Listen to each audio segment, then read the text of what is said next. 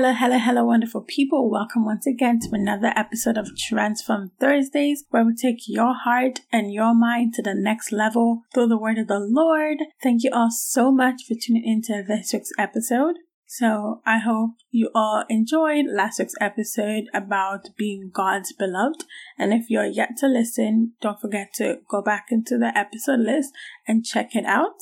So, continuing in the whole theme of love, I wanted to talk about us being called to love as believers. Specifically, in this episode, I want to talk to us about us being called to love other believers. In the book of First John chapter 4, from verse 19 to 21, I'm going to read it in the Amplified Classic Version, and it says, We love him because he first loved us. If anyone says, I love God and hates, in bracket, detests, abominates his brother in Christ, bracket, he is a liar. For he who does not love his brother whom he has seen cannot love God whom he has not seen. Verse 21. And this command, charge, order, injunction we have from him, which is God, that he who loves God shall love his brother, in bracket, believer also. So we see that from these verses, our loving of other believers is actually a command, it's a charge, it's an injunction. And just these words reminds me of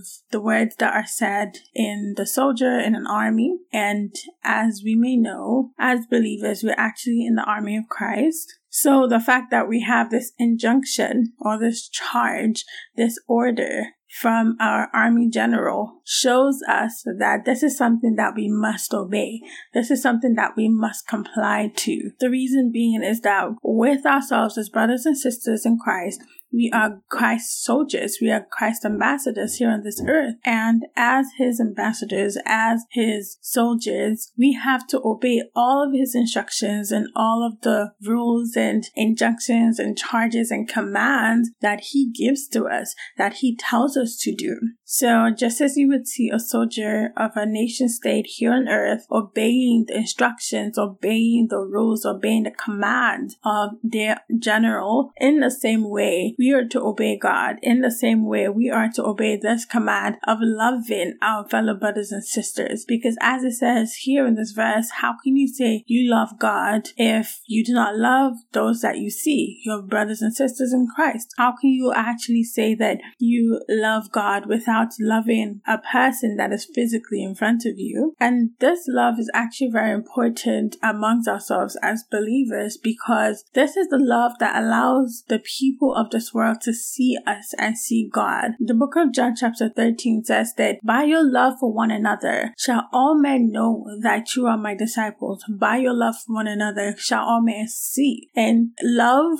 amongst us as believers allows us to walk in harmony, allows us to walk in peace, a peace that is very important for us to manifest here on this earth in the different way that God will have us manifest as. So just imagine, you know, when we look at First Corinthians chapter 12, where it makes reference to the fact that we are all working together just as the different parts of the human body work together. Likewise, we all need to work together and actually show our love to each other. And even Paul, the author of 1 Corinthians chapter 12, makes us know that love is actually the greatest of all. Because when we look at that 1 Corinthians chapter 12 in verse 31, where it says, So you should earnestly desire the most helpful gift. But now let me tell you a way of life that is best of all. Then it goes into verse chapter 13 in verse 1 where it says, If I could speak all the languages of earth and of angels but do not love others, I would only be a noisy gong or a clanging cymbal. And if I had the gift of prophecy and I could understand all of God's secret plans and possess all knowledge, and if I had such faith that I could move mountains but did not love others, I would be nothing. And if I gave everything I have to the poor and sacrifice my body, I could boast about it, but if I did not love others,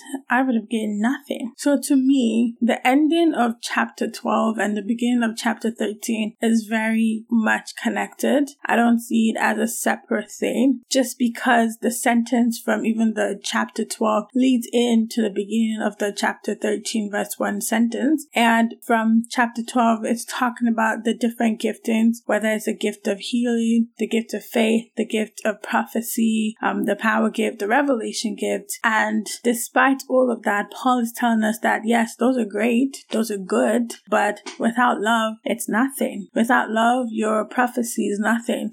Without love, your healing is nothing. Without love, the gift of knowledge is nothing. Without love, anything you do, whether you're sacrificing all of your money, you're living in the in a tent and giving all of your income to an orphanage, yes, that's fine, that's great. But if you don't have love, then all of that is for nothing. And I love how in the next couple verses it tells us what love is. It doesn't tell us that love is an emotion. It doesn't tell us that love is, you know, a feeling that you have and sometimes you love someone and it, the feeling can go away or you can pick or choose which of your brother or sister in Christ that you love. But when we look from verse 4, it tells us the different things that love is. It tells us that love is patient, it's kind, it's not jealous, it's not boastful, it's not proud, it's not rude, it doesn't demand in its own way, it's not irritable, it doesn't keep record of being wronged, it doesn't rejoice about injustice, but rejoices whenever the truth is found out. It never gives up, never loses faith, it's always hopeful, and it endures through every circumstance. So when we look at that from the lens of, okay, as a fellow believer, as a fellow son and daughter in Christ, when I am interacting with my fellow brothers and sisters in God, I need to be like this. I need to be patient. I need to be kind. I need to not be irritated every single moment. I need to not demand in my own way. And when we see it like this, it will really help us to walk in the different ministries that we find ourselves in, in church or in the different fellowships that you're at. Because sometimes it's not going to be convenient for you to not be selfish. It's not going to be convenient for you to not demand in your own way way or to not be rude or to not be jealous, it's not going to be convenient to not give up, right? Or to not lose faith or to always be hopeful. But here God is telling us that this is what we need to do. This is how we need to interact with ourselves as children of God. We need to be patient with one another. We need to show love to one another in this way. And this is what love is. Even in the rest of the chapter, it tells us in verse 8 that prophecy and speaking in unknown languages, which is tongues and special knowledge, will become useless, but love will last forever. So there's going to be a time where you will not need to speak in tongues. There is going to be a time where prophecies is not going to be evident as much, but the love of God amongst each other is going to always be needed. It's always going to be there. It always needs to be there. Because, like I said in the book of John, chapter 13, that is how the world will know that you are God's disciples. That is how the world is going to know that you are children of God. You want to show people of this world that this is the experience that we get to have as being part of the kingdom of God. You want to show them that while you are in God's family, you are completely loved. There is no judgment against you. There is no pride. There is no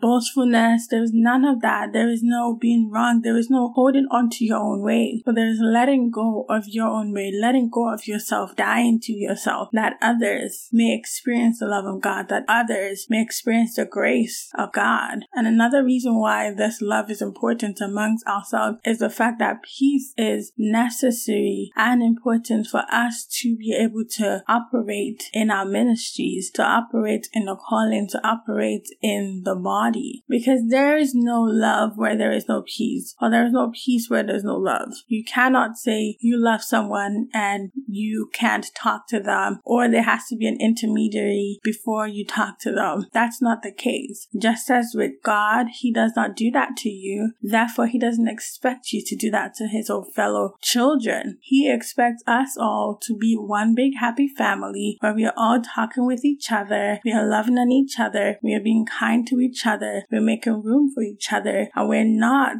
looking to our own selfish self. We're not letting the things of this world, the dissension, the disunity of this world or the strife and the jealousy and the self-seeking, the self-ambition of this world. We're not letting that to be part of the kingdom. We're not letting that to be evident in our lives. And yes, that would take time and that is something that we grow into because even in verse 11 of 1 Corinthians 13, it speaks on the fact that when I was a child, I spoke and thought and reasoned as a child. But when I I grew up, I put away childish things, which means our love needs to grow. The way we express ourselves in our love for God and in our love for our fellow brothers and sisters needs to continue to develop. There is no way you are going to be a child forever, you know, humanly speaking, physically speaking. Therefore, your love and how you show love to your brothers and sisters in Christ cannot stay the same. It should not stay the same because as you are growing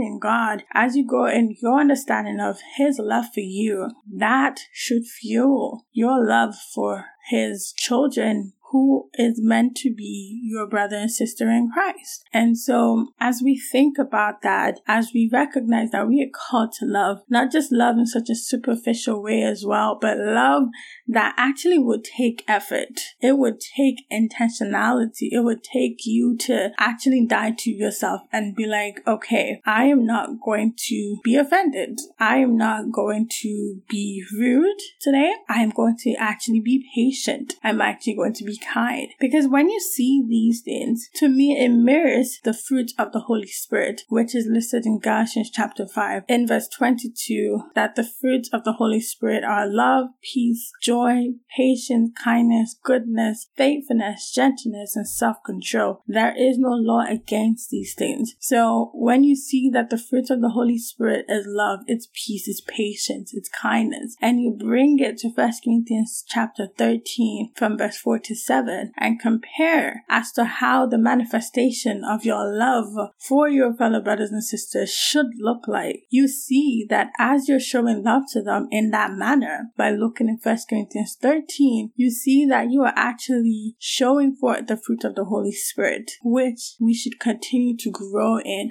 every single day of our lives. As Christians, as children of God, that is something that we need to be fruitful in. So I would challenge us to see how we show our love for our fellow brothers and sisters in Christ as a way of us to grow in our fruits of the Holy Spirit. Because when we see it as an opportunity to grow in our fruits of the Holy Spirit, hopefully that will help us to desire the ability to be more intentional in how we show love to people in the body of Christ, because that will help us to be more like Christ and will help us to mirror what Christ did and who he was here on this earth, especially to his disciples and those that were close to him and even to those that were not even close to him. But, you know, today we're just talking about people in the body of Christ. So I hope this episode was really a blessing to you. I hope it's something that you continue to consider and think about. And I pray that God blesses you as you continue to show love in the way that you are required to, to his children and to yourself too. So thank you all so much for listening to this episode. Bye and God bless you.